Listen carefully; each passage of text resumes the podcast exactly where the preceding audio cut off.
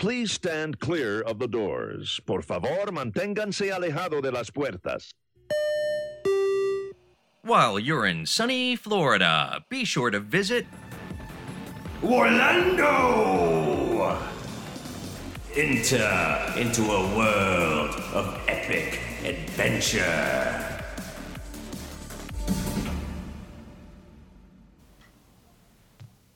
There he is.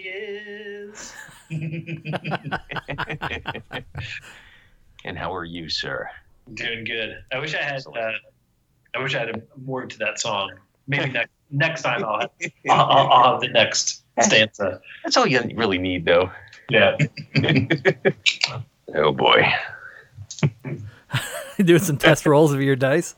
Yeah, not going so well. You're, don't you use Killian's dice? That that that man is the young man is cursed enough without your help. I think he actually uh, took him with him. He's not. He's not leaving him in here with me anymore. Yeah, I, it wise. is- I want to know the data because it is. It you do just seem so unfortunate with the dice, my friend. I mean, it's just been that way for years now. I know. I know. Welcome to Warlando for a very special one-off episode. We're going to be talking about Dragon Con. So we have our usual players. I am Adam. We have Nicholas, Hello. and we have Mark. Yes, I'm here. And for a, his very first appearance on the show, the one of a kind, Coach Kale himself, DM extraordinaire. Hmm Thank you, thank you. It is a pleasure to join you, fine folks. Mr. Matt Kale, everybody. There he. Yay! We love you, DM. I know, I know. I'm gonna get a lot of ass kissing. I Does feel that like. get us an inspiration? I just gave it to you guys. It gives you inspiration. You are my inspiration. For- I am taking notes. for our, our listeners out there, when we're not playing Warhammer, we're playing uh, Dungeons and Dragons, and we're playing Curse of Strahd D and D 5e campaign, and Matt is our dungeon master for that. And he's very uh, excellent dungeon master with a great selection of accents and voices that he gives us. It is um it is a limited bag of tools from which to draw, but um, I feel like the ones I try to pull out are generally well rehearsed, or at least I hope they come across that way. You you work it well, sir. Yes, absolutely. It was ex- especially the angsty teenager. That's my favorite. what, what is that character's name? Oh God, Victor, Victor. Victor Vallakovich. Yeah. Ah, Victor.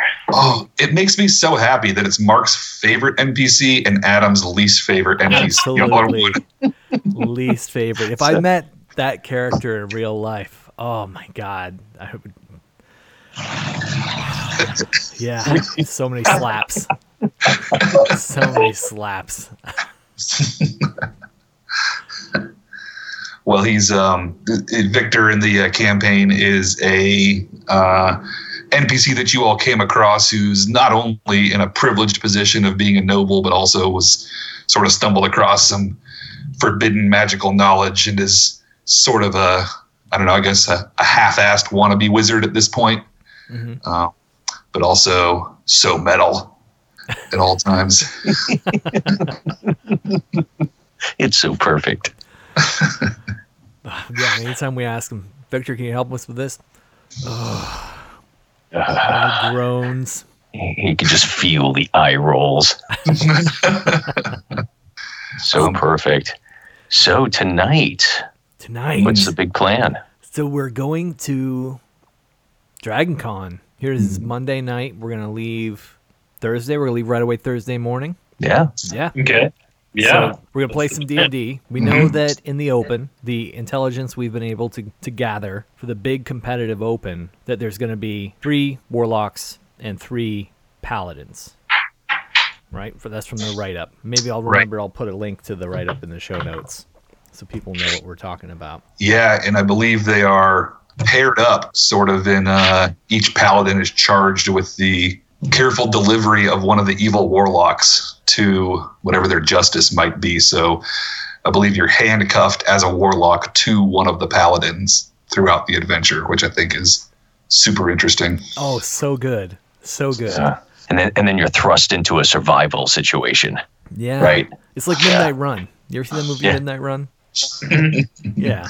To be handcuffed with someone and fighting for your life the whole time, you don't agree on anything, and yeah, this this sounds like the the potential for fun. So much potential for fun. But thinking of like having to sneak around, you know, like you get some big heavy armored paladin with some like maybe sneaky warlock, and they they're had they're handcuffed together. How do you how do you do all your different feats? What if that like you're in a combat situation and your your really tanky paladin is handcuffed to the range fighter warlock, you know the one hmm. that wants to hide and shoot, but they're stuck in the middle of combat if they're with the the tanky paladin. Yeah. I'm hoping, like, just uh, strategically that. Well, why don't we talk about the classes first before we dive into all this other things I've been we're thinking about. So, Matt, you want to take us through the the three, at least in the the player's handbook, the three oaths of the paladin? Sure. So, um, do you want me to run through all of them, or do you guys want to take turns? Uh, why don't you just just the broad strokes of the top, the three in the player's handbook?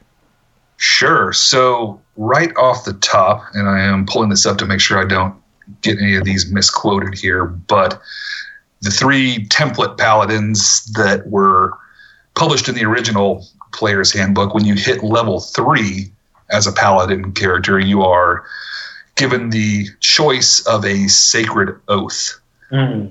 is kind of how they've termed the uh, archetypes for the individual paladins and and I and I've always been kind of a fan of the way they designed that in that there is yeah everybody has like this idea of you know this holy paladin but within these archetypes there's so much spread and, and opportunity to kind of you know really be your own unique character um, even within you know the paladin class. So uh, and as part of that you also are given specific spells and different sort of spins on channeling uh, your divine power uh, and the three options that you have are the oath of devotion uh, you have the oath of the ancients and then you also have the oath of vengeance. And those are the three that kind of stop that that sort of define that spread if you will with to me i mean the oath of devotion which is the first one in there that's really i guess what i think of and y'all feel free to disagree here that's really your cut from the cloth paladin you know just Yeah, the that's the old classic. stereotype I right agree. Yeah, Yeah. that goody two shoe uh, paladin. yeah Unfortunately, everybody kind of sticks that too. right, right. He's, he's got the spells like you know, um, your zone of truth. You know, everybody's got to play nice. You know that kind of stuff, right? He's the guy in the party that ruins the party. Nobody can have a good time. The the no fun paladin, right? He's the one running around with coasters. It's like, Yeah. you gotta put the co- yeah, Precisely. Yeah. He's like, remember to throw out your trash before my parents get home. Um, and then the oath of the ancients is I kind of like this is another sort of neat design thing. They sort of repeat throughout the system, but this is a little bit of a a mashup of classes, if you will. The oath of the ancients is sort of a paladin with a nod toward a druid build. So he'll have things like control over plants and speak with animals, that that sort of stuff. So it's kind of a neat intersection. Maybe I don't know. His holy power is a little more um, derived from the natural world as opposed to studying in a temple, right? Yeah. Yeah, you associate that kind of like a like maybe an elven paladin or a gnome paladin, you know, something that's more coming straight from nature, not from a, a structured society. Yeah, maybe he worships, you know, more of an ancient fae type, uh, you know, deity as opposed to, well, I don't know, like some of the more classic gods from D and D. Just just pick one, basically, you know, lawful good spectrum. Like, uh, what's the one? Uh, Um, or In 5e. Bahamut, the silver dragon. Yeah, the Silver Dragon. yeah, That's kind of a classic one. Lathander, who was uh, Yeah. Mark's, Mark as a cleric of Lathander in our Curse of Strahd campaign, so that's definitely a goody two shoes kind of god. And then I guess the, the last build is, uh, I think it, it's a wide open build to me, um, the Oath of Vengeance. Yeah. Um, totally capable of, you know, you could play this character evil. You could, you know, pl- play him fighting different degrees of evil, you know, which I think is an interesting thing, sort of tying back into uh, the what we were anticipating the D and D Open is going to be based on, um, which is the latest 5e release due out in September called Descent into Avernus. Um, which, for those who might not be familiar, uh, this is going to be uh, I'm anticipating directly set in the nine planes of hell. So you have these lawful evil forces, devils and the such, fighting the chaotic evil forces, you know, which is your more traditional demons and things like that. So Yeah. uh, certainly tons of opportunity for great role playing there with an Oath of Vengeance paladin. And you were talking about like the uh, the paladins in general. They're like the goody two shoes of the party. This is where you can drop the paladin in, and then just they can do no wrong because everything they kill is evil. Everything they meet is evil, so they don't have to pull any punches. you know, they can be lawful good all day long, and just slaughter wholesale Oh, yeah. Everything. Yeah, all the smiting, yeah, all of it. Self righteous, even in their wrongness, right? yep. This is yes. like this is like Thor in Endgame versus like Thor from the the first movie or something like that. yeah. Yeah. Um, we're, like- we're, remember in uh, Ragnarok, he's in that uh, that hell scape that he goes down to, and he meets Surtur right in the beginning of that movie. Yeah. And he's just yeah. So those That's the idea of of somebody out for ven- like that's their sole driving force is that kind of darker side of quote unquote righteousness.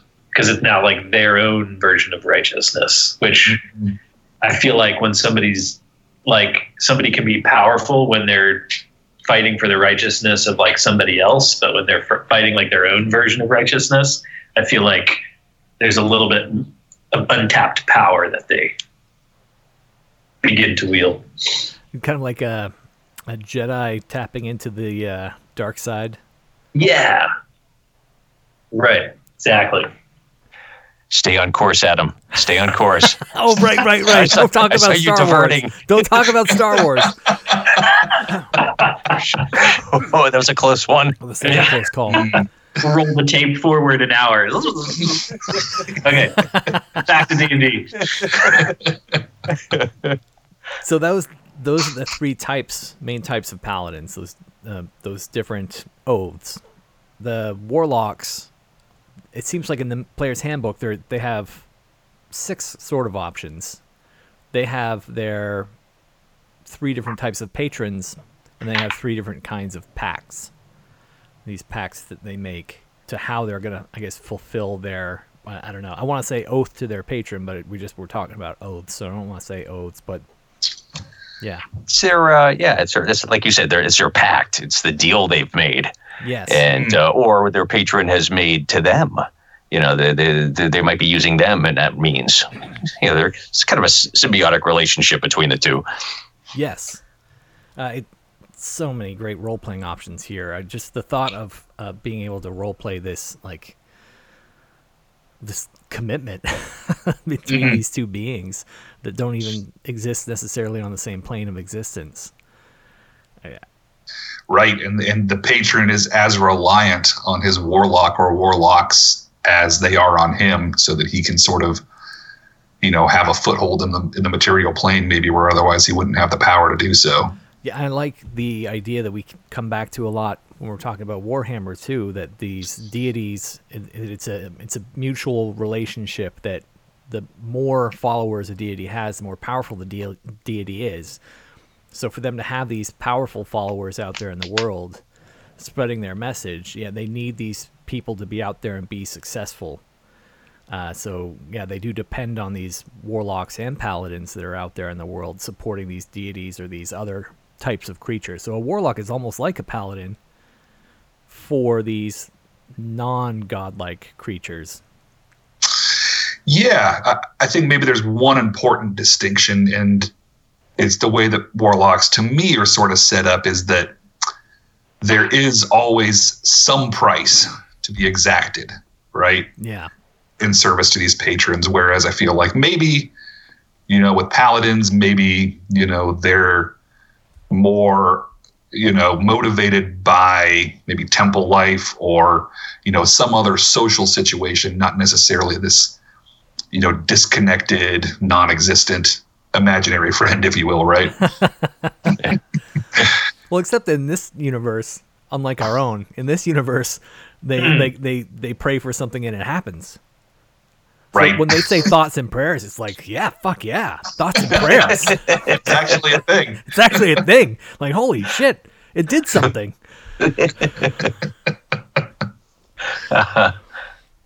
so Love the it. the warlock, otherworldly patron can be archfey, the fiend, or the great old one. These are the three options in the player's handbook. So the archfey sounds a lot like the oath of the ancients. They're both um, uh, fey creatures that you know tied more to nature. It seems. Mhm. The fiend is going to be your devils, your demons and devils, your your underworld nine hells kind of creatures that are Right. there packed with you. All the fun ones. All the fun ones, Right. and then the great old one. And the great That's- old one's like, I love this. Yeah, what does that sound like to you, the great old one? oh, the the the Cthulhu. Yes, that whole mythos. Yeah. But in a very uh, specific and non trademark infringing way, right? Of yeah, exactly. No not. trademark Yeah. infringed there. It's Cthulhu, obviously, but H.P. Lovecraft family can't sue us, so it's, the, Mhm, it's yep. the old one. but I, I think I like um, I think some of the times those folks maybe tying this sort of to the Game of Thrones universe. Maybe one of these folks is sort of like uh, uh, what's this? I'm blanking on it right now, but the name of the island where the Yes. Greyjoys are from, The Iron Islands. Uh, the Iron Islands, right? You know, the "What is dead may never die." That whole mantra. Yeah, and Yeah. there's um, yeah, I'm, I'm looking forward to reading more about that creature that probably did exist in some way. They're saying in the canon, right? Yeah, well, that could be that. That could be my one-hour diatribe. I've actually had um, the people that I talk to that don't play any of these games that but want to know more about just geek fandom in general have been asking me like, do you have you done a Game of Thrones episode? I'd love to hear your thoughts on that. Uh, so this, I would like to get a reunion of this group and uh, do a Game of Thrones episode at some point because there we still haven't unpacked everything really since the season's been over. Yeah, I think No. yep. no from the season for sure. But I, I'll be honest, I, I'm still reeling from Fire and Blood, the, the latest novel Yeah. that was produced. Which the just the amount of stuff in there that's that's there to unpack is, I mean, it's uh, tons of content there. I feel like to touch on. Okay, I'll, I'll have to finally get around and, and open it up. I've got this stack of books that I haven't gotten to Yep. yet. Yep. Um, so that's that's on the list to talk about the Kraken and the Iron Islands. Um, Mm. But that's uh, the three types of fiends. Um, my suspicion going into the open, the way it was worded, it says there are three infernal pact warlocks. So that makes me suspect that they're probably all going to be the fiend as their pact master. yeah, And then there's three, yeah, the, that's fair assumption. Yeah. and then there's three types of pacts they can make: the pact of the tome, the pact of the blade, and the pact of the chain. Right. So the uh, Matt, do you want to talk about those? Sure. Yeah. So, um, you know, pact to the chain. I think again, start. you- They kind of. I like how there's like just the uh, basic build, what everybody might think a stereotypical warlock might be. Um, this is your shadowy figure who who may have some kind of familiar companion, and they really kind of highly encourage that in the player's handbook by sort of expanding the list of familiars you could have beyond what maybe your run of the mill wizard might get. You could have, you know, an imp or a pseudo dragon or a sprite, sort of as your familiar, right? Maybe this invisible little thing that's literally whispering in your ear all the all the things you might not have thought of on your own to to do to Yeah, sort could, of uh, serve the evil. yeah, I could see it being like a a great fun role play to have uh, your your anytime you start straying from the path of your of your your fiend uh, boss that you your your imp would be whispering in your ear. I'm gonna tell on you. You better do the other thing instead. Right, right. That's great. kind of like a nanny cam. Exactly. Straight to the netherworld. Yeah. it's like your your like ring doorbell for your that you put on your warlock to make sure it's Um, the the second build is the Pact of the Blade Warlock, and and I've I've played with this a little bit, but always have had it very near the top of my list to really do a proper build here because I think it's a nod to previous editions, the Hexblade Warlock, who's uh, really, and I mean, this is a totally different thing than you would expect a magic user to be, right? Like this is a melee combat, maybe you know, type thing where this his major power is just summoning this magical weapon that can take all the different forms um, at any time and just you know being able to wade into battle. You can never be parted from it. Uh, you know maybe in certain situations it's you, you need a whip or in certain situations you want a battle axe right? And that's always sort of at your disposal due to your pact with these uh, this this terrible patron right? Yeah, I love the thought of the image they have in at least one of the players' handbooks is this like tiefling and spiked black armor, and it's got a sword in one hand and a wand in the other hand. It just looks like a total badass, just ready to just cause a lot of harm. Yeah, I kind of pictured like, um, like the way, like the way the you know Green Lantern kind of like summon some sort of object that it uses to fight with. Yeah, And it's very, it's all very melee or uh, um, physical in nature. You know, Yeah. just here's a giant hammer. You know, he he can make anything he wants, but like in the in the old comics, he's always making like baseball mitts. Do you know what I mean? Like, the plane's crashing, and he makes a giant baseball mitt instead of like who knows. Anyway, Hey, what whatever works. whatever works. But that's uh, such a Yeah. great thing too. We were just dealing with our game Curse of Strahd the other night. They had the, those skulls that were resistant to piercing damage. So to have a weapon, you could immediately go from a rapier and turn it into a warhammer to suddenly do, you know, a different damage type. That- yeah, That's that's a lovely thought. yeah. Uh, so yeah, I, I, they remind me a bit of um, kind of like playing a thief with a hex blade. If you've got like a melee thief, a melee rogue, do you know what I mean? They get instead of they get their their hex damage and all those other kind of uh, magic that they can do instead of doing backstab damage, and different magical defenses. But I think they, you know, glass cannon still, but yeah, a glass cannon that can do a ton of damage up close. Yeah, and maybe, and I think that's one of the other things I kind of like about this build is it really makes you think about where to put your strong abilities, right? Because although you have this this blade, you still have to have, you know, if you want to wield a hammer, you still have to be strong, right? Yeah, it's still a strength uh, weapon. Right. So you have this like, do I do I dump all my points into, you know, charisma to be a strong spellcaster, or do maybe I hedge my bets a little bit and really lean on this pact of the blade and and go strength or dex so I can use some kind of weapon a little bit more effectively, right? Yeah, you'd have to pick one. Either you a, a finesse weapon, but there aren't a lot of uh, finesse weapons out there um, for close combat. I mean, you've got, I guess the uh, is the quarterstaff finesse weapon. I don't remember. I don't know. No. I don't think it is. I don't think so. Yeah, it probably has to be a short sword, maybe. Yeah, what bludgeoning finesse weapons are there? Yeah, I, I can't think of any off the top of my head. Um, and I, and I think that's, but any, but you know, I like, I sort of always want this maybe a little more balanced character or a character that's like not great at one thing but pretty good at two things, being a little more diverse, right? I think that's an interesting way to play. Be a uh, a, a bigger set of keys for different situations, right?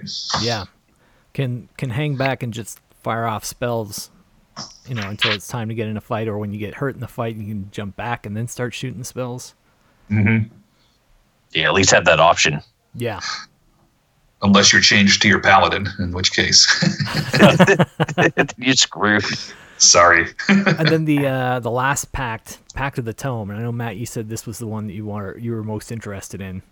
I I love this just just because immediately by upon taking the Pact of the Tome, you get this Book of Shadows, which is pretty akin to a wizard's spell book, but sort of like the Pact of the Blade. It's you can't really be parted from it, right? It's sort of specific to you, and if you die, it turns to ash. But it gives you this expanded ability to cast spells and to pull spells from all the various different classes where you might not have access to them otherwise. That is Uh, so cool, and it's just yeah. cantrips, right? It is, it is, but you know, um, if you're if you're feeling a little limited with the warlock spell list, you know, like let me just pick three cantrips from wherever I want, Wherever clerics, and I can and use charisma to cast them, right? Yeah.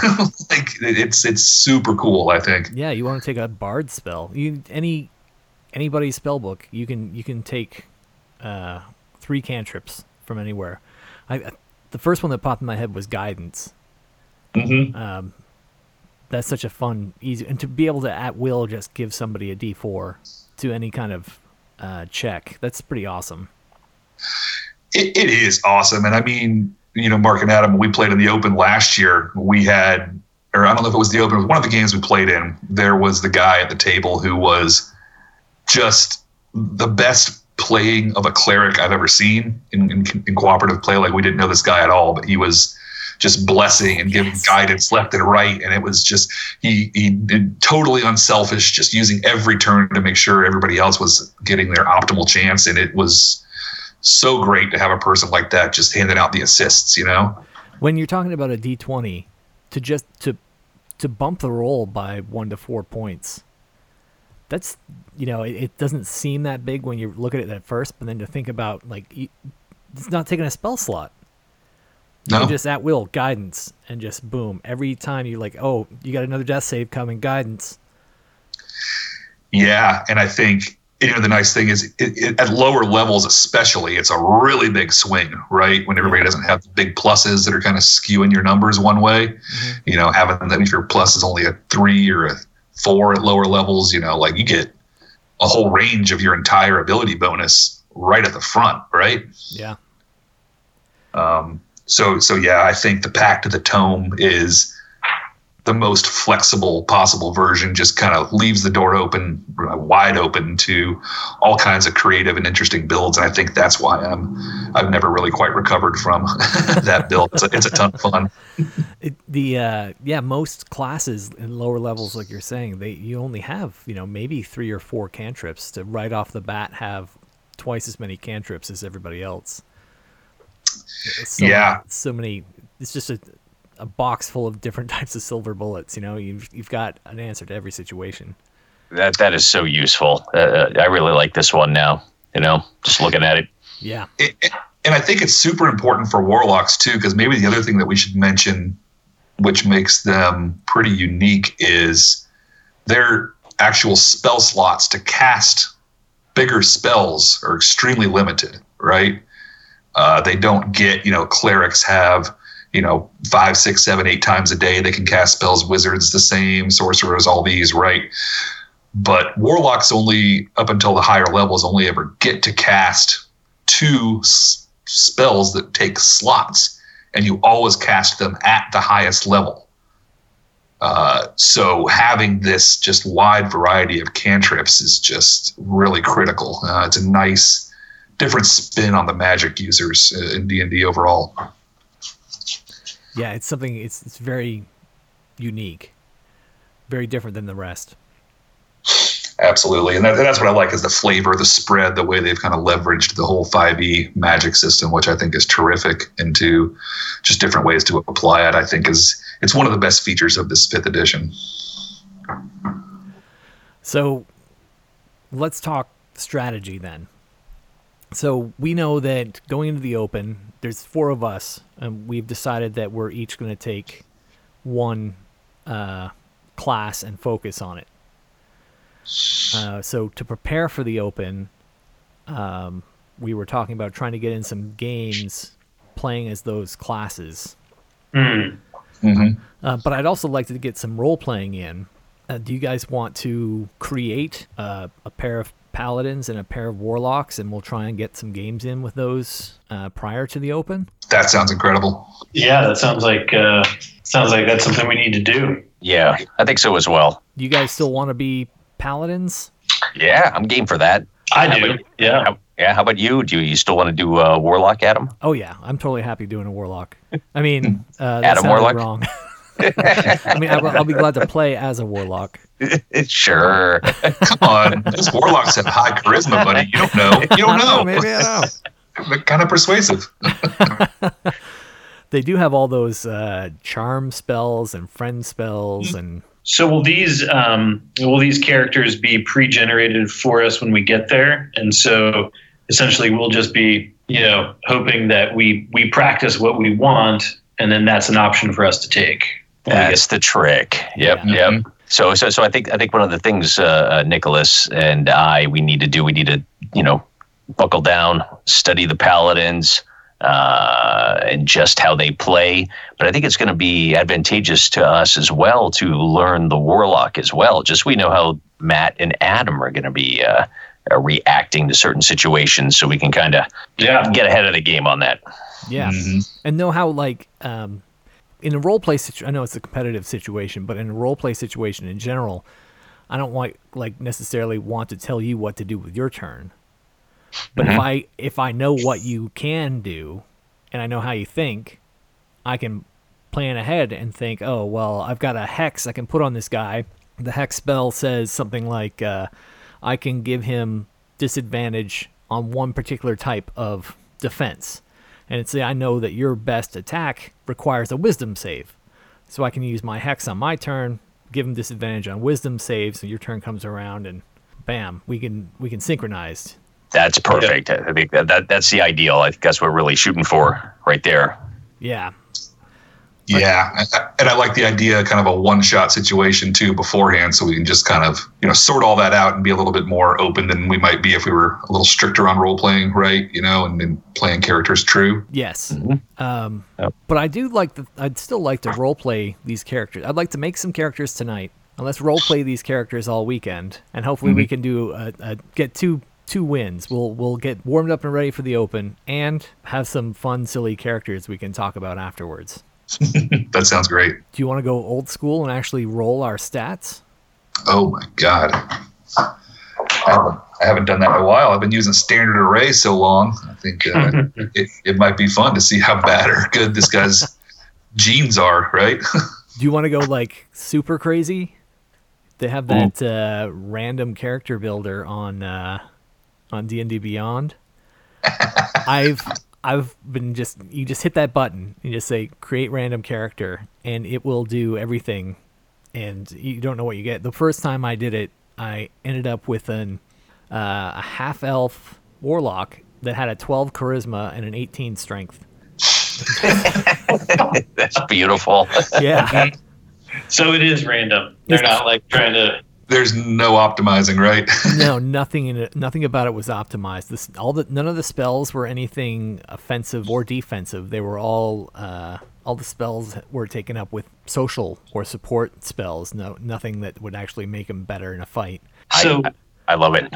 yeah, that that actually sounds a lot of fun because all of this will be pre-built for us when we get there. All of those um, stats will be will be set in the pre in the pre-built character. Yes. So, yeah. actual open, yeah. Yeah, sounds to me like I'll just I'll just go with a random build and learn how to play from there. But as much as I think it's fun, I maybe we should try to get some kind of a little bit of optimizing. Will they optimize for us, or is it going to be a completely random build from them? from them for the open. I don't think Yeah. it's gonna be completely random. I think they. I don't think they'll do that. I think they'll give us at least a maybe not like a, a min max build, Yeah. but they'll all be not uh, subpar. Okay. Yeah, that, that I would anticipate there'll be builds that make some sense, right? And I think on uh, the episode where you had uh, the folks that were organizing on, for instance, they alluded to that there might be a tiefling warlock in there, which would be a pretty uh, optimized choice, right? Because they get bumps to charisma, and the warlocks are going to need charisma for spell casting, that kind of stuff. Yeah. Mhm. So I'm I'm planning to make a. Uh, I think I'll make a uh, tiefling warlock. Mhm. That's Pact of the Chain warlock. And I'll give that a try. Nice. What oath are you leaning towards, Mark? Uh, I'm not sure yet. Let me get back to you here. I what- feel like leaning Just debating between a few. How, how about you, Nicholas? What, what, what- what's catching your eye? I think Oath of Vengeance kind of has has intrigued me. Mm. I have an That's Oath of Vengeance paladin that I've played, and it's it's fun. I mean, they're- they're not like none of them are wildly different, but that one you, you can still get everything else. All, lots of good stuff, no matter which one you take. But that one, I think it just gets a little extra. It's it's meant to be right in the fight. It's meant to be the tanky, damage dealing front row guy. Yeah, but I'm open. So, Mark, if you feel like you want you want to do that, then uh, then I can always take another one. What are you guys thinking? I haven't uh, I haven't played a human in a while. I was thinking I might go super flexible and do a human um, Pact of the Tome Warlock, and just have all this ability to sort of move my bonuses around and have different cantrips and stuff there.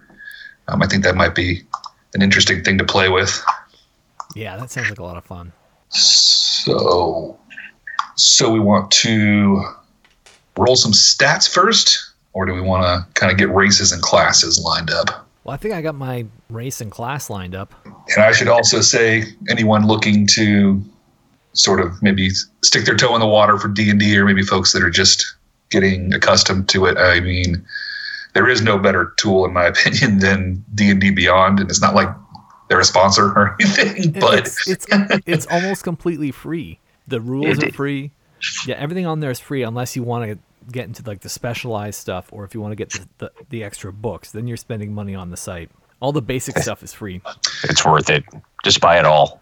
Just the le- le- legendary bundle. Just do it. Uh, It's like uh, five hundred dollars, I think, right now. It's it's a small price to play pay.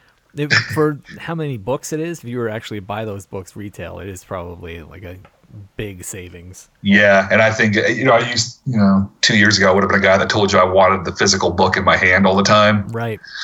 Then I went to Dragon Con and carried six books around for four days. Right.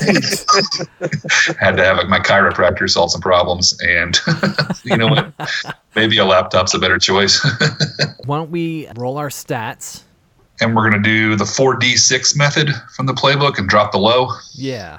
So just you know, I think we all need charisma, right? Don't paladins need charisma too? Oh yeah.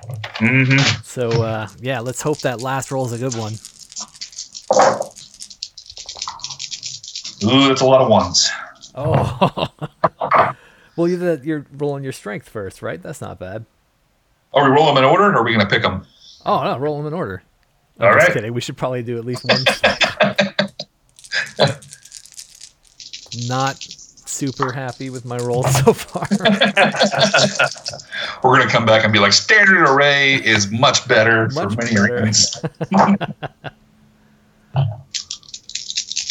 So uh, we you roll four dice and you take the top three, right? yep. Yep. Okay.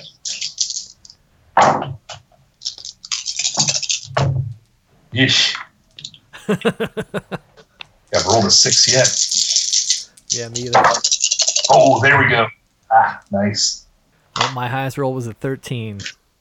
Oh boy. It's, I think it'll still be, you know, at least I won't have any eights in there if I was doing the standard array. Ooh, there we go. All right. Actually, not doing too bad. So. How about that? I don't know what to do with that. It's all down. It's all downhill from here. yeah, true. Thanks. Yeah, I, I, I usually roll my dice wrong. I don't know how to do it, but Were you done with your rolling before you started talking trash? Yeah, yeah, I made sure of that. So what do we think? One swap, two swaps? Leave it Eat as it. is. Just, Eat it. Why don't you just eat it? How many rolls do we do? Six total. Ooh.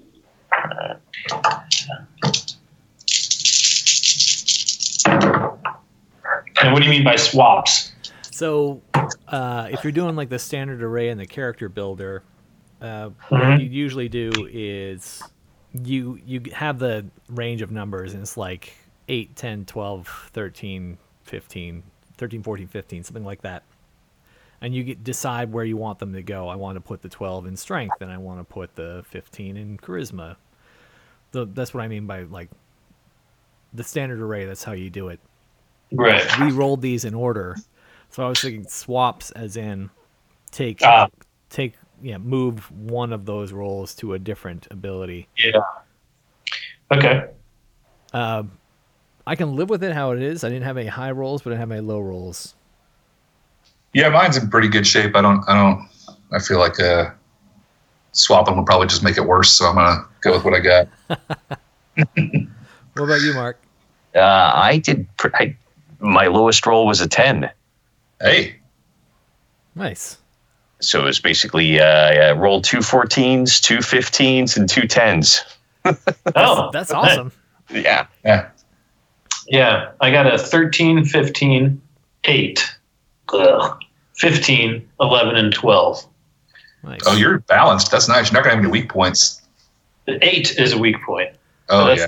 That's spot number 3. I don't know what that uh, what that means. Uh, that'd be your constitution if we do it in order. Yeah. So, I ended up with 13, 10, 11, 12, 11, 10. all right. So nothing, nothing great, nothing terrible. It's just that ten in the charisma that's irking me. So the Mm. most I'll have is twelve with the charisma bonus. Mm, yeah. Yeah, I got. I got super lucky and rolled an 18 on my charisma. No, Nice. I really did. Like I was complaining, and then all of a sudden it was like, boom! That last slot popped up 18. so yeah, you're gonna be crushing it with those spells. Oh man, tieflings get charisma and intelligence as a plus one. Is that right? That's right. If you're doing a, a standard tiefling build, there's lots Yeah. of other. There's like a hundred tiefling subclasses. It's crazy. Yeah. variant tiefling. Well, I'm actually I'm, I'm excited. I think when um, Descent into Avernus comes out, there might be some warlock builds that we haven't seen yet. Ooh, that'd be fun. Yeah. You know, a little bit more flavor to that. They're kind of due. They haven't put any more packs out since the player's handbook, so it feels like that needs. well, the hexblade is kind of like a Yeah, that's in the Sword Coast one. forgot about that. Yeah. Hmm. Are you gonna go? You said you're going um, Archfey, Adam. No, I'm gonna do fiend. You're the fiend. Yeah. Why do you think our group is traveling together? Hmm. Two paladins, two warlocks. The, uh, the the story that comes to mind with this, it's, I, I just go back and I know recently they had a show about it, but one of my favorite books by Neil Gaiman and uh, yes. Terry Pratchett, the uh, the uh, the Good Omens. Yeah, that that was fun. I still haven't watched the last episode. I never even watched that, but I read the book. and I love the book. Love the good, irreverent British humor. Yeah, it's just a classic. It's so much fun. I don't know. Maybe we're traveling together. Maybe we're sort of in the aftermath of a of a big battle, and uh, you know, the battle's kind of died down, but we're sort of lost and separated from our different units, and we're trying to get out of somewhere sticky. So we're kind of forced to band together. I like that. Like we were on opposite sides of the battle. Yeah, Yeah. Hmm. But what's left is a, a wilderness that's hostile to us both, to us all. right, right. Tons of morally and ethically uh, decisions to be made there. I feel like. So when we uh, when we apply our ability scores, are we going with the manual method? Yeah, if you're using D and D Beyond, that's what you do. You go with the manual method and just type those numbers in. So, do you So- think we should start at a higher level? I'm guessing. Well, if we're thinking about this in terms of prep, Yeah. probably get level five characters. I don't know that for sure, but I would guess. I would say three I- to five, Yeah. probably Yeah. five. Do you remember what level we were? I, I I think it was five. Yeah. honestly, because I think five gets you over the hump. It gives you a lot of the abilities, but you don't really become powerhouses. I think that that's that's right in that area. Yeah, I think they said we start at five. You do. Okay. Yeah, and, and some of the, and especially the warlock builds, man, they are so squishy at like the lower levels. Just like they can't, you know, the armor is di- is difficult and all this other stuff, right? So if you, I feel like a level two or level three warlock, I've had them die a handful of times. Um, so I feel like they probably don't want that to be anybody's experience. You just keep dying in the open. Yeah. Well, that's the thing. Like uh, we just did these new characters for you know starting with Will and Jamie, and it was uh, yeah starting at level one, and we're like fighting goblins and stuff, and it's like yikes! Yeah. Yeah. Oh yeah. You get one good roll in there, and it's like, oh guys, I'm almost down. run away, run away! Yep. I think Will is uh, half elf was like seven HP or something at level one or something, Yeah. Oh wow! A lot to Just seven or eight. Yeah. yeah, Yeah, like what one one arrow was like one d six plus one or something like that. So you could yeah. Well, yeah. And you don't get bumped up to level two until uh, after you clear that whole initial cave. yeah. That's tough. That's what. Yeah. that's tough. That that that um starter set gave us some fits when we first tried to play it. it's it's rated pretty high. I was reading some article about like the top rated um, D and D are you know from like years and years ago, and this one was actually rated pretty high. Yeah. it seems pretty, Delver. yeah. Yeah, it's really well done. I want to check out the new one too, the Essentials kit.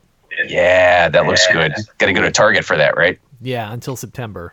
So, Mm, okay, all more right, month. good, good. Yep, yep. Not even that. So So do we want to do that? Our our, our characters, we are uh, behind enemy lines, and we've been forced to band together. I, I like that. I, I like the idea that we were in some sort of conflict or scuffle, but maybe something bigger came along. Yeah. maybe maybe to kind of tie the room together, we all take the soldier background, perhaps. Well, I was gonna take criminal spy Okay. because I feel like Okay, spy. yeah. It's still like yeah, attached to the army, whatever unit. But yeah, spy. I'm, I'm Yeah, I took Knight. yeah, that fits. Now, now I do have to say, guys, I, I am going to have to go uh, retire here in a moment. Uh, unfortunately, my uh, my day is going to begin real early again. Oh my God, you have you are such an animal. We didn't, so our uh, so we're going to try it again tomorrow. Yeah. Is that a train going by your house? Yeah, Yeah. Is that your train? Is that your ride to work? It is actually. Yeah, I, I ride the train like a like a hobo, like a like, like a murder rails. hobo. I think, uh, Mark. I think you should hit the random name button on D and D Beyond before you leave. You don't have to keep it, but I think that's what we're gonna call your character once you leave. all right, all right. Well, I, well, I, I got a man here, so we're, we're going with a paladin, knight background. Uh, got pretty good stats here. I'm going to go ahead and uh, start fleshing them out. Uh, but here we go with the randomized character name. Oh, oh, oh, oh no! it's my character's name is Alexis Death Swallow. Yeah, it is. That is amazing. I think we might have to keep that one. Alexis Death Swallow.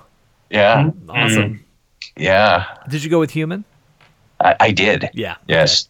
All Were right. we all supposed to go with human? No, you do No. whatever you want. Oh, Yeah, whatever. All right. Well, get some sleep, Mark. All right.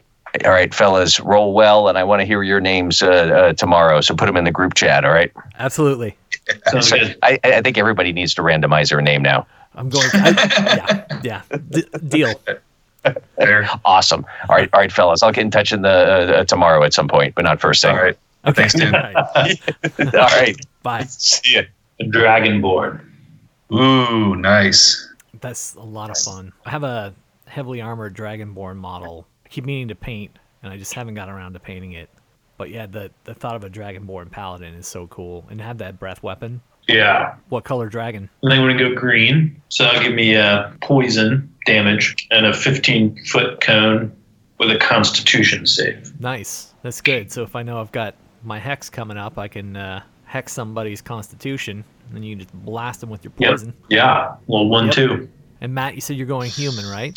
I did. I went variant human. So you take a Yes. feat. What uh, Mhm. what feat? Well, maxing out what I think is the coolest part of Warlock's uh, the Eldritch Blast Yeah. spell, um, which normally would have 120 foot range, but by taking Spell Sniper, I double that range. So I'm now shooting bolts of force that are 240 feet in There's- range. There's other benefits too, right?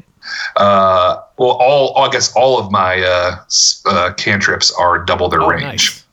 So spell sniper double. and then I got a yeah, and then I also got to pick another cantrip too, so that was nice. So I'm really super heavy on cantrips, which I think is real neat in terms of uh, being a warlock because they can sometimes feel a little. Um, you're just doing Eldritch Blast over and over. Yeah, you know what I mean? Say.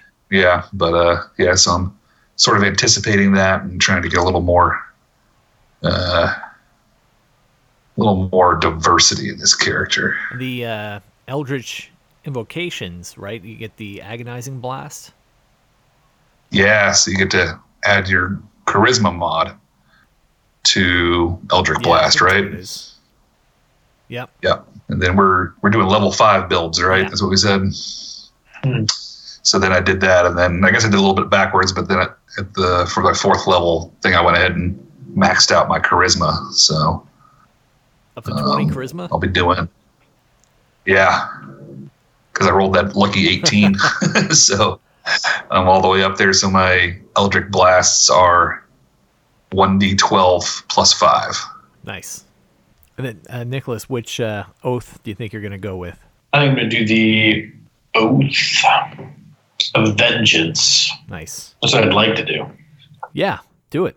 As a paladin, am I looking to uh, stats? Am I looking to increase? You know what I mean? Um, my abilities, like which abilities am I looking to grow? Are you thinking like melee based combat? Hmm. If, if so, I was are thinking you so. thinking more like a, a tank? You want to be able to heavy armor and shield, or you want to do more like do the maximum amount of damage possible and be like a great weapon, two-handed weapon. I see. Yeah, I I started playing this fighter, this human fighter, um, you know, with uh, Jamie and Willa, and I like the ability that I can go like two handed, or not not two handed, but wield two weapons. Granted, I, I, I guess a two handed weapon you just do a lot more Right. damage. The one blow. As a fighter, I was able to add my ability modifier to my damage on my second weapon attack. Oh, because I was my efficiency or proficiency was like two handed weapons or something. Or skill Yeah, or your something like fighter that. Fighter ability. Yeah. So maybe two handed weapon would be better unless we need a tank.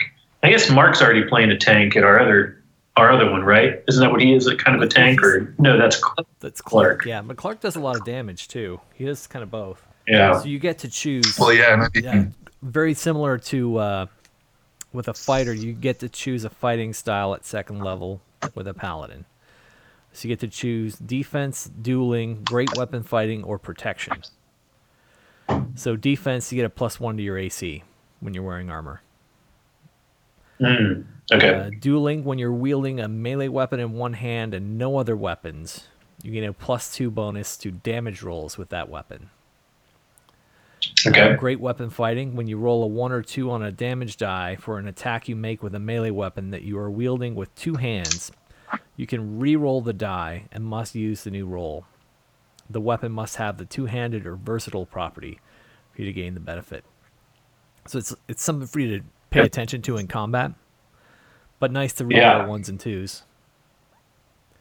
And then the last one's protection. When a creature you can see attacks a target other than you that is within five feet of you, you can use your reaction to impose disadvantage on the attack roll. You must be wielding a shield. Yeah.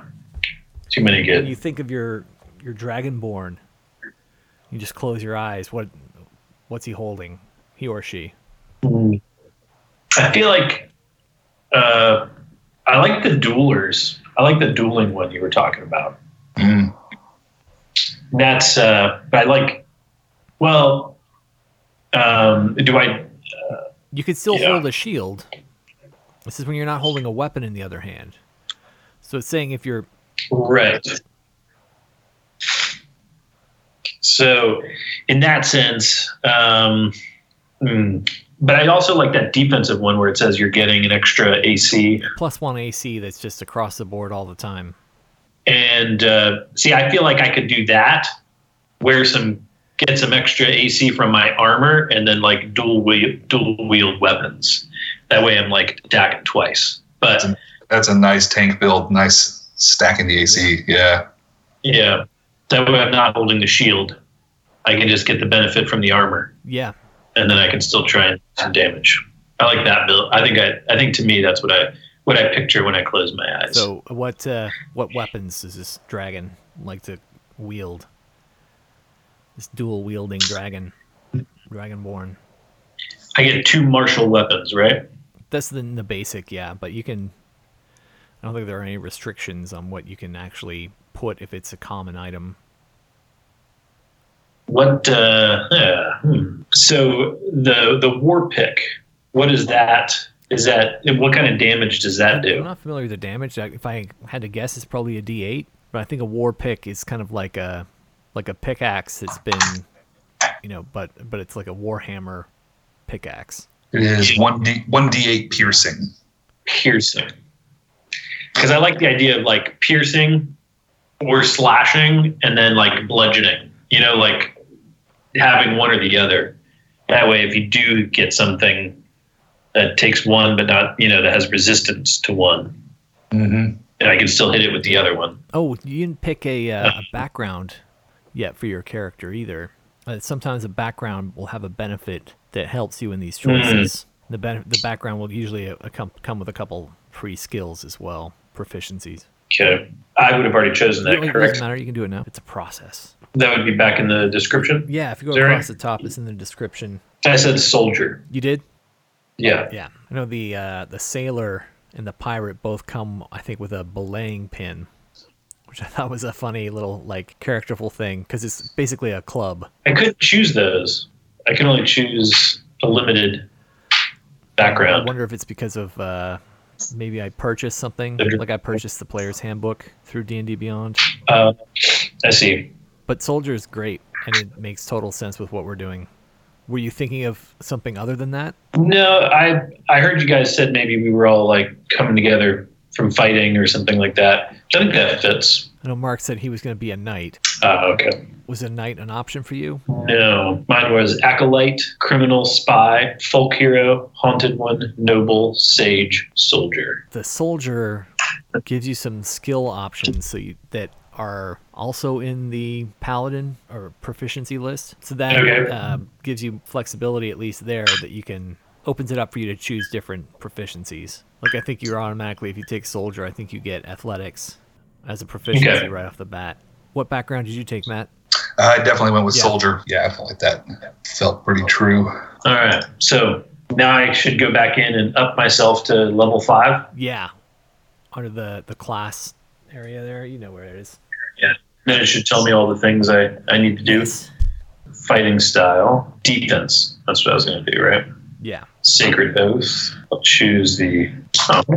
So I've got the I've got the player's handbook physical copy, Yes. but on D and D it won't let me choose. Uh, it says I need to. Yeah, and I, I created a campaign, which I don't know, and if I sh- that's what we were trying to figure out a while ago. If if I share everything in there, then um, you guys should be able to at least see the stuff. If we uh, do, you, do you need to send us a link to invite us to join your campaign?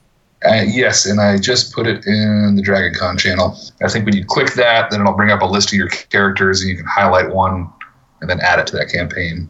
Bozia, Boziba, Laughing Slayer. Yes, All right. Now let's see what I can do. Sragrax. Awesome. What is with this last name? Goodness gracious. that was the random name picker. I'm gonna- I'm gonna- Sumnar Gatherish. Some Nargathri. That's a fucking warlock name. Oh man, you found a picture for yourself already, Yeah, I did. Adam. Nice. I want to see if I took a picture if that made any difference with the name. I don't know if it did or not. You guys have these nice long names. I just got the It's Got a few letters. Got seven letters. Uh, now I have all the choices. Oath of Tons of vengeance. choices now. All the choices. There you go. That's that's what five hundred dollars get you. All the choices.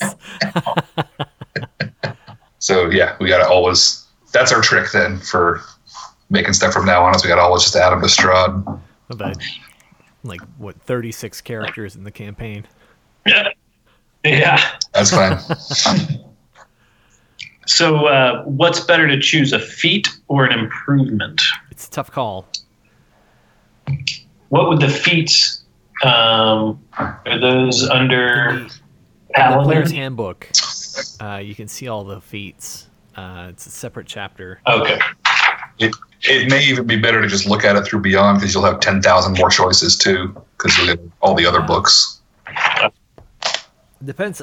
But yeah, there's a bunch of feats. It depends on what you want to do. So, um, do you want to? If you were to take the ability score improvement, it's going to give you for two points. Uh, it's probably going to be just a plus one to one stat, or if you've got a couple that are odd numbers. Like, what are your what are your stats right now? Uh, what do I get? What do I get? I've got 15 because because of the Dragonborn. I get plus two to my strength, so that gave me uh, 15 for my strength, uh, 15 for my Dex, eight for Constitution, which is giving me a minus one Yes. right now. My modifier. Uh, not 18 optimal. on Intelligence, 11 on Wisdom, 13 on Charisma. Wow. So it sounds like maybe I need to get that Constitution. up a. Yeah, I would say bump up your your con for sure. Yeah, because for every level, it's a minus one hit point. And I think I've also I got like a what I think is a good rule. Like if you want to roll your character, but then you come up with something that's less than the standard array, I feel like you should just be allowed to go ahead and take the standard array because Well, it's just going to be. the standard array. It, it oh, is there more than one eight? Oh, but it's because he took them in order. Yeah. That's why. If you want to, you should move Yeah. that. I think one swap's fair. Swap What? that. Swap that eight to like your dex, maybe. Or uh, or intelligence. Intelligence is 15. Yeah, That's what you want your con to be. yeah. You need to swap those. Mhm. Is that cheating? I don't think so. We're, we're nobody's looking. Nah. yeah, nobody's looking, and, and that's that's hardcore rules too. Like rolling them. If you know what class you're going to be in, you have to roll them in a row. Yeah, yeah. It's pretty normal to just roll the six attributes and then and then assign the numbers. Yeah. Pick what you want. Yeah. Well, then uh, may- may- I might change around maybe some of my skill proficiencies. yeah. Because if I'm not very smart, I had added history as one of my skill proficiencies, but there's no sense in taking that if I go to an eight on my head. No. Well, you could. I mean, you could still pass that. It depends on your philosophy. Do you want to be if you, if you think you have to make the check? History is not one of the ones you think you're gonna have to make a, a check very often. But perception is something you have to do a lot. So if I have a low wisdom, then that's when I have to. I feel like I have to take perception as a. Or if I have low intelligence, I have to take investigation because I don't know when I'm gonna be the one that's by myself having to do those skill checks to like solve a problem. Do you know what I mean? Right. But yeah, hopefully you won't be like on a solo mission needing a history check. That that sounds like a much more well-rounded, balanced character now, and definitely someone that's going to be tough to fight.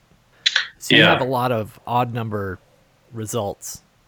Uh, so I think spending the points, Matt. Let me know if you feel the same way. If you're thinking of a feat, that'd be better. But if you've got all those 15s, a 16 gets Yep. you a plus one. Mhm. So I would bump up two of those 15s. Strength. Yeah, I would. I would go strength and con Yeah. probably. If you're if you're gonna be a a, a hand-to-hand two-weapon fighter, then yeah. All right. And, and the other option would be, I guess, you could always bump your charisma too, which will help out with your paladin Yeah. spells. At fifth level, I can attack twice Yeah. Yeah. So that's every time every time. with both hands. I think the the second attack is a bonus action. I think. Okay. Uh, correct me if I'm wrong, Matt. No, yeah, that's right. You you get two attacks with your main hand, um, and no matter how many number of attacks you can get on your turn, you only ever get one bonus action. Okay. And the offhand the offhand attack is a Yeah. bonus action. Yep. All right. Sweet. This guy sounded pretty nasty. I don't want to fight him. Did you uh, do a random name? Yeah, it's in there. It's Zragrax Sumanargathrish. if if you came up with that name, I wanted you to name every one of my characters forever now because be some creative shit. Matt's what your character? What's your character's name? Uh, oh, I just had it up here. Let's see. Buziba Laughing Slayer. Laughing Slayer. Laughing Slayer. Oh, that's awesome. I like it. Ooh, I forgot about that. What's that? That Warlock benefit, the Dark One's Blessing. Did you get that one? Uh, I think so. It comes with the fiend, right? I think that's where it came from. Yeah, I couldn't remember. Basically, if you kill somebody, you get temporary hit points. That's nice. Yeah. So Mm. let's talk about these characters. We're gonna figure it out as we go, but um, I am a Pact of the Chain warlock with a criminal spy background, and so I'm assuming my character was recruited as a scout for this war. And uh, Tieflings uh, have darkness ability; they can have different abilities to charm and have the, like the friends cantrip stuff like that. I haven't looked at my actual spell list yet, but I'm I'm assuming that's what my character's role was to infiltrate and spy and report back. And I'm Pact the chain, so I have a familiar that I use to help me with my scouting and spying and reporting back. So I feel like that's that's what my background is and what my character's been doing in this war. What about you, Matt? And uh, what what is your character's name? The actual pronunciation, I'm deciding if I'm going to pronounce the X like uh, you would with the word xylophone, you know, or if I should just say X. Uh, so, but the name I'm thinking is Exarachus. Yeah. I like it. Well, I am Buziba Laughing Slayer, and I am a Pact of the Tome human warlock, and following in the yes and tradition of what uh, Adam just said. I feel like maybe maybe Buziba was the one who met you in a tavern at some point and recruited X. How do I say it again? Xzar Exarachus. uh, Exarachus maybe said, "Hey, there's this great mercenary gig you should get in on. It looks like you know what you're doing, and you're the dark side is strong with you." I like it. uh, uh, do you think we have the same patron? I um, would we would we even? I think Buziba would say whether he did or not. He's the kind of guy who'd be like, "Oh, we're the same patron." Well, I don't know if warlocks go around telling people, you know, Right. who their patron is. Is like gives people power over them. yeah, there, there's, there's. So I, let's go with like we said yes, but that doesn't mean anything. Uh, and what about? Can you say your character's name, Nicholas? It's Zaragrax. Zaragrax. Zaragrax Sumar Githrish.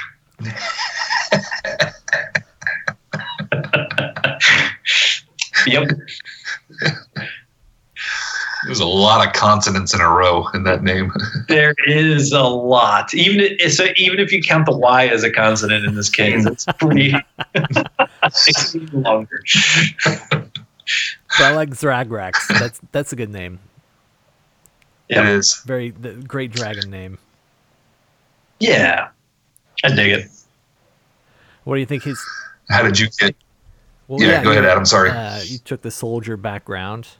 Uh, let's let's talk about the war. That helped us flesh it out. Um, Ah, I yeah, I didn't really mention that I took the soldier background, and I guess uh, I guess we, we we met behind enemy lines. Was that the was that the deal? So the Descent into Avernus uh, that's coming out next month, and that's supposed to be part of what we're tied to. I was, I think it'd be cool if we had kind of what our this war was kind of related to that. So there's the city of Baldur's Gate is where we're going to be uh, playing the Open. At least it's related to what we're doing with the Open, and that in Baldur's Gate there's gates into the uh, the nine hells and so it's kind of a uh, an important place uh, for those uh, in the you know those sub realms that want to like have influence in this in the material plane. So maybe uh, your your guy was uh, a soldier uh, working for some kind of I guess army of um, like with a divine purpose to try and close one of these gates.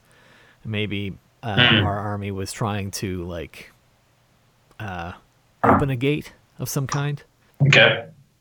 Uh, the uh, war. There's a war in the nine hells between the devils and the demons, and like, and uh, was that you Mm-hmm. saying it, Matt? The was that Mark that said the chaos and uh, lawful?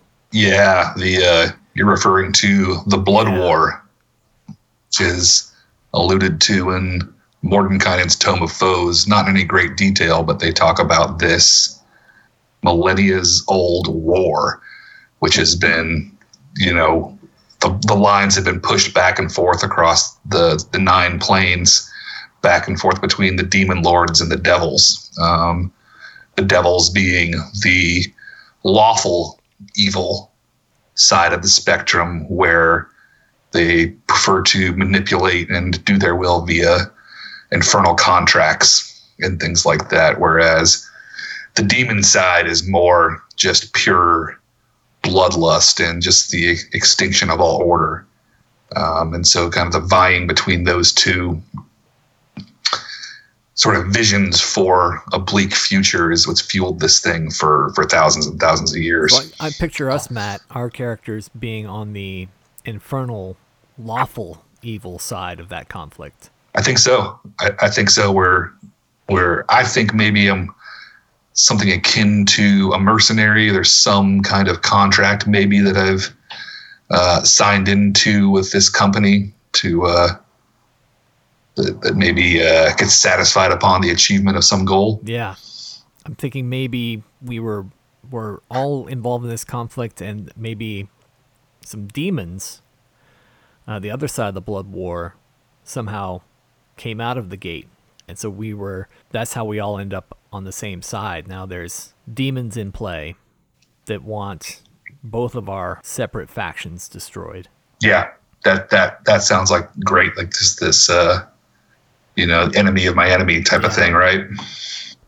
I think that's what we're going to be running into in the open is that that idea of the the lawful good and the lawful evil having to team up against the chaotic evil.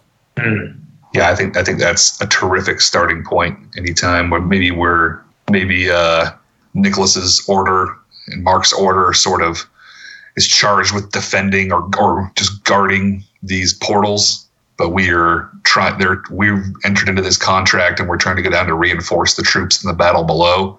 So we're sort of trying to find our fight our way in, and then all of a sudden the demons issue forth, right? Yeah.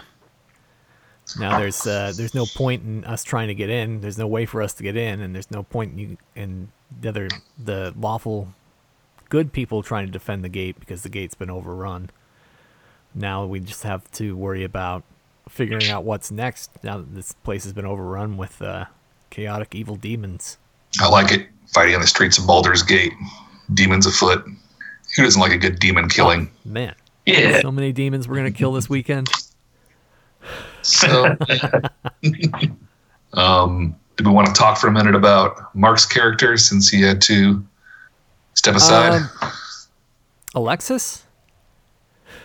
That's the one. What it, was, was it Demon Swallow? Oh, you know, because Death, Death Swallow. Swallow. Don't Demon Swallow. sword swallows. Demon, I don't know. Some, there's a lot of lot of swallowing. Yep. That's what got us in trouble. Mhm. Yeah. So Well, listen, these paladin orders, you know, it's you guys are in tight quarters, a long time. You know, it's uh. like sailors at sea. listen eh, listen there's nothing uh there's no there's no judgment here Uh, what do you think? Do you think uh, Nicholas that your character and Mark's character were were already working side by side? Yeah, that's. That probably sounds pretty um, logical. I think that we would have, uh, you know, teamed up maybe a little bit more than the the old enemy of my enemy kind of thing. Like we found a little bit of a kinship, in that we both were somewhat uh, headed in the right direction. What do you think about our uh, recruiters, Matt? Well so if we're going down the road of i sort of uh i sort of recruited you i think for my character maybe to the side maybe you know this maybe you don't um maybe part of my contract was to also recruit others uh, who were powerful in the dark arts. Um, but maybe it's How did you get your contract? yeah, I think I want to go with just the. Uh, I was uh, given a nudge to uh, step into a dark alley one day by uh, by my patron. Said, "Hey, don't don't don't turn right, turn left. Let's just see what happens." And uh, once I stepped down there, um, there was uh, an interaction there that said, "Your your pact is being called. A payment is due. You're being sent to reinforce um, the troops below, and along the way, we need you to gather others." So I'm maybe working this pyramid scheme of warlocks or maybe evil inclined wizards and sorcerers that that are willing to join the ranks down below. So you said you recruited me. Right. What what do I get? Well, the pay is good. The food's not, yeah. Um, and I don't know if that's appealing to you or not, but got this great gig, and uh, all we got to do is uh, get to Baldur's Baldur's Gate, just get rid of some pesky paladins, and uh, that's it. That's it. Yeah. Yeah, I mean, who doesn't want to? If you're a warlock, who wouldn't want to just remove some paladins, or, you know, self righteous sons of bitches? Mhm. I think that uh, Zarakis, above all above all else, uh, craves power, Mm. and I think uh, power can be found amidst chaos. Chaos is opportunity, and so uh, I, I see your you as a, a, being of chaos, and that uh, I'm I'm just waiting for the opportunity that comes from that chaos, whether or not it's your benefit or your detriment. I think that that opportunity will follow in your wake. So I'm definitely eager to, to see what what shakes out. Well, that sounds great. And I think we. Now, now, do warlocks spit in their palms, or do they just go straight to cutting palms and bloodletting, shaking, or. I think because we have all these like infernal fire powers, I think we do like ET fingers. Mm. We just light our fingers and touch them. Ouch. Ouch. I like that quite a bit. I think we're onto something here. So say that we've been. Uh, um, what are your your thoughts, Zagrax? Yeah, no, I, I think all that's great. You, um, how do how do you think if we ended up? So we, we we're fleeing the demons. We're in the countryside. We're now we're heading back into town. Why why would we keep hanging out together? So, what connects the paladins to the warlocks? Yeah, because we're the D and D Open. We're going to be literally shackled together. But I, I think Mhm. if we play any other games between now and the Open, maybe we should um, not have that backstory. What if uh, what if we are on the battlefield and actually fighting when some greater demon, like demigod level demon, showed up on the battlefield and somehow like Banff teleported away all of the forces on both of our sides, and we don't know. Like there, there's people we reported to, people that were in charge that disappeared. So maybe there's some that like mystery is a reason for us to, to still Mm. cling to each other. Yeah, It's like this mass banishment or, or something, some unknown, incredibly powerful ritual or artifact that um, sort of reset the battle almost. Yeah, I don't know why that would Yeah. make you trust us though. yeah, but we don't have to trust completely yet, or I, I don't have to trust you completely. Yeah, Um, Maybe, maybe it's um, you tell me if this feels right, but maybe uh, you're a bit honor bound because let's say you were we're out there in the countryside and sort of one lone demon sort of gets the drop on you, and then uh, maybe I give him the old Eldritch blast before he was able to jump on you, and uh, so maybe you owe me one, sort of. Hmm. from your point of view.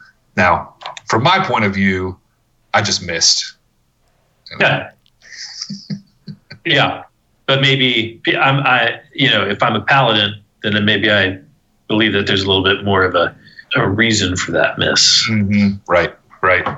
Do you see your, uh, is Zagrex a lawful good or uh, more of a lawful neutral? Um, I think I wanted to slide a little bit more lawful neutral, maybe even like uh, I guess lawful evil probably wouldn't fit for a paladin. Depends on what deity. I mean, paladins usually are a life of giving and service, but you said you're an Oath of Vengeance paladin, right? Right. So maybe I'm I'm beyond like I'm a paladin, but the the veil has kind of been lifted, and now I see beyond. There's a lot of deities that are neutral. Hextor, I think is his name. H E X T O R. Hextor is, uh, at least in the older books, he was the god of war. And so if your deity is the god of war, then you want to like, kind of like a, a country that finds the weakest pretext to go to war just because they want to go to war. Yeah. That would be lawful evil. Right. You know, like, hey, they violated our borders, so I get to go to war with them. Not Right. Right. So you're saying that that because that doesn't necessarily have any sort of uh, I guess what's the word what's the word I'm thinking of? Um, like there's no moral compass to that. that That's why it's evil. No, I'm saying because if it if you want an excuse to go to war, that would be Yeah. evil. You know, the lawful would be like I'm not going to go to war until I have a legal reason to go to war, but I'm really excited that I get to kill things. Right. Whereas I guess if I'm taking an oath of vengeance, something has happened that I feel vengeful for. Right. Yeah, Is that kind of the, premise there? yeah. I'm thinking of like darker heroes. You know, like definitely like a, a Batman is not. He's more like a almost a true neutral. Do you know what I mean? Right. or like a, a Punisher. He, th- those are two guys that are on the the vengeance warpath. Right. Correct. Or uh, like a Deadpool. Yeah. But Deadpool, I would think, is probably he's Do you know Ghost Rider? yep. Spirit of Vengeance. Yeah, he uh punishment rarely met the crimes. Like he would, you know, there would be some kind of crime where you know uh, the, some bad guys killed somebody, but then what he did to them afterwards, he would, you know, maybe he would kill some people, but then he would give them that his penance stare, which drove people insane. So they would, you know, Hmm. even more severe than the crime they'd committed. Yeah. Right. And you've got that poison spray too. Yeah. I feel like this guy. I feel like this guy would lean more towards that. I feel like this guy would lean more towards. Um, he's not here to just right the wrong. He's here to right the wrong and Enjoy writing it. and um, feel complete writing it. Yeah. And, I wouldn't say like enjoy, but you know, like I, I would say he feels complete. and, and maybe that's the reason he's accepted this assignment to sort of guard this gate, right? Is like if you're somebody that wants a war, there's no better place than to be in like just a couple of inches outside the demilitarized zone, right? Yeah. Right. I mean, that's definitely something that uh, would bond us. If we all lost allies, you know, like even if I'm playing a uh, a totally self-serving, self-interested character, there still might be people I care about that maybe you know comrades that were lost in this whatever whatever happened in this battle. Maybe your your vengeance idea sounds pretty tempting. I could see going on the warpath, wanting to kill as many demons as possible. Yeah. Mm-hmm. Mm hmm Well, that's it. I'm going to be up all night, guys. I need to write a whole campaign around these characters because this well, I is think yeah, I think fucking we awesome. should uh, keep, let's let's keep this as a starting place, and then uh, yeah, finish fleshing out those character sheets, and uh, we'll keep back and forth on the Slack channel uh, talking about this. This is awesome. yeah. Yeah. No, this is great. What other Dragon Yeah. Con prep? I know we've got uh, some shirts were ordered. hmm What else do we need to do to get ready for Dragon Con, Matt? Well, I guess we were talking a little bit about.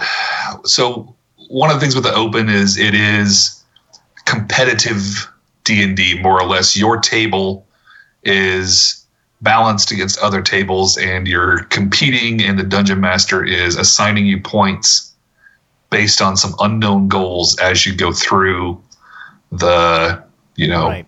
the 10 hour day um, and you know some of the goals are pretty straightforward like don't die. Kill Yeah, lots of monsters easy stuff. right? Like these things fairly obvious.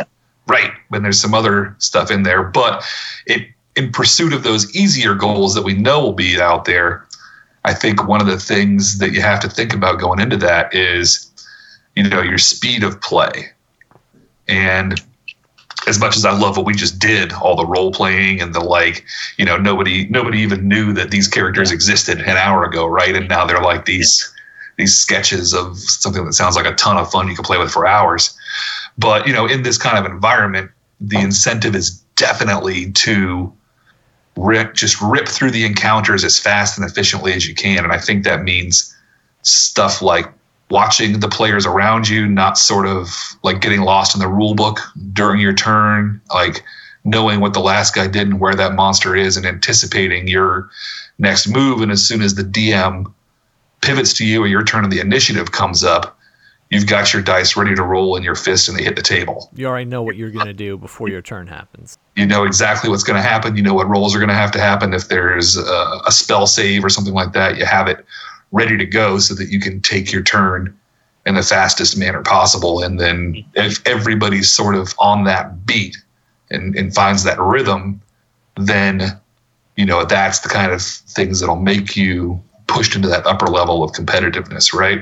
And so that's where the play testing with these is going to come in. We need to try and get in at least a couple games with these characters we're making today. Definitely. But I think there's some simple tricks too, right? Like you and I talked about this when we played a couple of times. Like, uh, you know, if your character has two attack rolls Roll them both. and you know, right, roll them both, roll your damage die at the same time, and have the damage die color coded with your d20 so that you're not, if one misses and one hits, you're not cherry picking damage, right? So it's really quick to go like, okay, I got a 15 and I got a 16. The DM says the 15 hits, the 16 doesn't. Okay, 10 damage. Boom, Nicholas, your turn, right?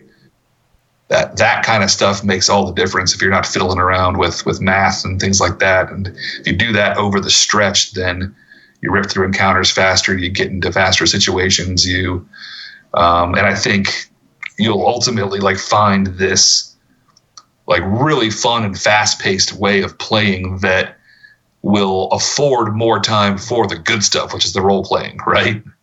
Mm. And there's going to be role playing too. Yeah, yeah, for sure. But it'll let you, it'll let you take that extra five minutes to like explore that character moment as opposed to And it won't be uh, pecking through the rule book. the characters that we make up, but they're like the last open, they had character backgrounds, and each character we had had a character background, and there were characters in our character background that showed up in the story. Like Matt, your character was related to one of the villains. Yeah. Yep. Yep. And uh, if you didn't know that, if you didn't take a moment and take a few notes and weren't just ready to go as soon as that moment came along, then then yeah, you'd miss an opportunity to score some points there. There was one instant where I remember your your character opened a door, and even though you were in disguise, mm-hmm. your disguise immediately failed, and we didn't find out until afterwards. The reason it failed is because the person in the room knew you already. You, you knew your, hmm. your character already.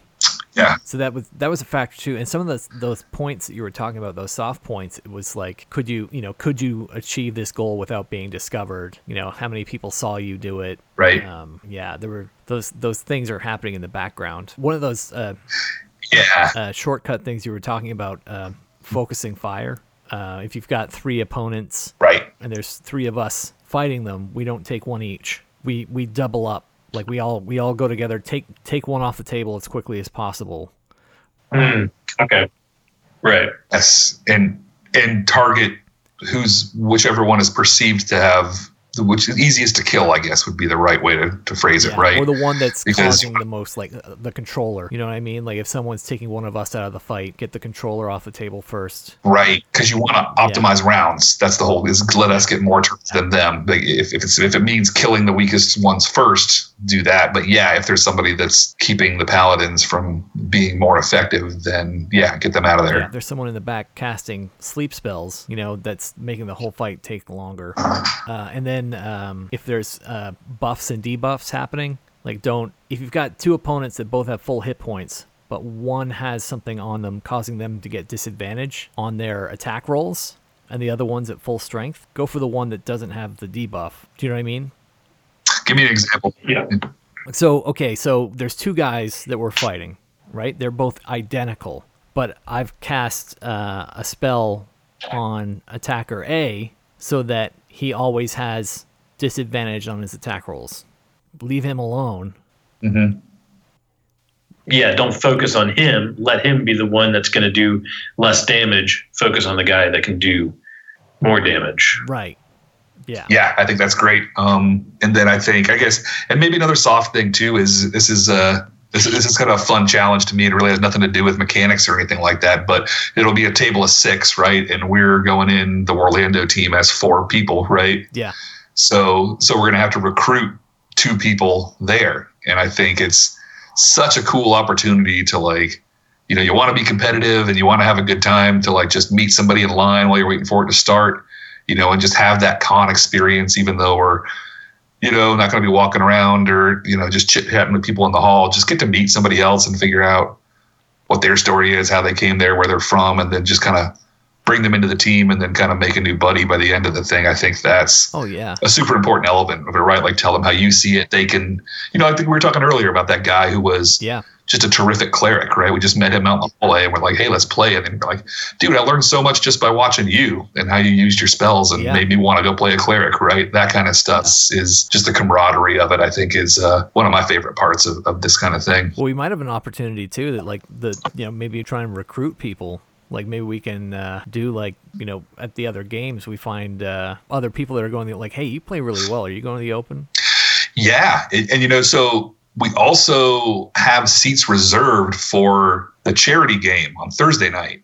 and is that another pre-gen one or is that one where you, you're supposed to bring them Um, I, I'll double check. I think it might be pre-gen, but it, it's definitely like multi-table competitive, similar to the Open. awesome Um, but it's the first year they've done that Thursday night game, and I'm so excited about it because uh, they haven't had a slot there before, and uh, I think that's the perfect time to just like jump right in. Nobody's gonna. It's gonna be. It's a newer slot for them. It's a newer format. It's all these things, and say like, hey guys, we're really looking to recruit two more for a solid table. Like, let's exchange numbers. You guys are great. All that kind of stuff, right? yeah yeah that'd be a, a great opportunity Yeah. Needless to say, of course, follow the six two one rule, and you'll always be in good shape. six six showers hmm I don't need to sleep I just had six showers All right, I think this was good. This was productive. I think we're gonna have uh, some definitely some areas to uh, to research, and I'm I'm looking forward to trying to get these characters out on the table. Maybe sometime Friday. Yeah. Y- Yeah, so it looks like maybe our our our next step is to to try and take what we want to do at Dragon Con, like play quickly but efficiently, and just kind of see how well we do. Get one of those little chess timers and uh, clock in, clock out. Oh my God! If we don't get like a, if we have failed, if we don't get like a Warlando training montage, like I was actually thinking about that today. Like I was thinking about doing a like a, a little video of me like with the uh, the arcane card deck Mhm. and like having like Haley like quiz me on what each card is. Like what's uh Agathys's armor? You know what? Uh, how do you cast Tenser's floating discs? You know, like one of those things. Uh, your montage of like your charisma's twelve, you're level seventeen. What's your spell save DC? Too slow, loser. I'll have like uh in the montage I'll have two bags big bags of dice and I'm curling them. I, I want a scene where it's like the a rip off of the Rocky scene chasing a chicken, but you're like rolling dice at the chicken trying to hit it. I was yeah, I was thinking of definitely a, a rocky, uh, yeah, Dragon Con prep montage. Yes. We need somebody to play Mick and be like our hundred year old trainer who's just yelling at us in the background. Right. Yeah. You're an animal rock. well, awesome guys. Thanks for this. Uh, do you know what, Matt? What's that? Uh, I think it's time for a sign off. Mm. Uh, you ready, Nicholas? I'm ready. All right. So, uh, what do the orcs say when they're going to war on the count of three? One, two, three. Whoa! Matt! Oh, is somebody sleeping in your house? Is that why? I'm looking at the I'm looking at my screen and it's like, wow, that like there's like nothing on your end, Matt. I need another wah.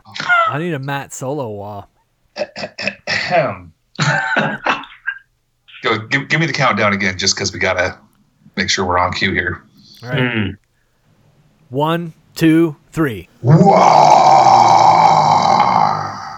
Ooh, he went low. Yeah, it's good. He went high. I like it. Yeah. I, I, I wanted to talk with Mark about it while everybody was on too, but uh, you know, in, in terms of other nerd fandoms that him and I are both obsessed with, while y'all are here for Dragon Con, Is it your draft again? well, that's always the case, but there's a, a new Tool album coming out, which is the first album they Oh. put out in like 10 years. Oh wow. yeah. Yeah. So it's going to be, we're going to, there's going to be a lot of listening to Tool. Sorry. Is your draft the same weekend again It's, too? it's on Monday night, so it'll be after you guys take off. Okay. It's uh Yeah. I, I love Tool. That's awesome. yeah, yeah. So I'm super excited to uh, to get a hold of that new album, see what they come up with. uh, feel anxious riding to work on the train, listening to myself talk. That sounds like they had that scene in The Simpsons where like Marge hears her voice for like for the first time, and she's like, "Oh my god, is that what I sound like?" All right, guys, this is awesome. Thanks for having me on. I appreciate it. Yeah, our, our Yeah. pleasure. Thanks for uh, doing this. This has been great. Cool. Well, we'll see you guys very soon, and we'll have you on Wednesday night for Curse of Strahd for sure. Yes, Curse of Strahd. So we have some sad news coming from us here in Warlando. Currently, Hurricane Dorian is bearing down on us. So we unfortunately were not able to go to Dragon Con uh, because we're busy getting ready to board up some windows and restocking our hurricane supplies. So those of you that are at Dragon Con, please have extra fun for us and uh, think happy thoughts while we weather this storm. Remember to look us up on Twitter and Instagram with Warlando Mark, Warlando Nick, and just Warlando for me. We also have t-shirts for sale on Teespring, and you can also buy us a coffee or better yet a beer over on Ko-Fi. Please leave comments. We love hearing your thoughts, and we've been getting really good feedback on our battle reports, which we've started with our Age of Sigmar battle reports. So yeah, please keep that feedback coming and let us know what you like, and we will do more of that. What do orcs say to hurricanes?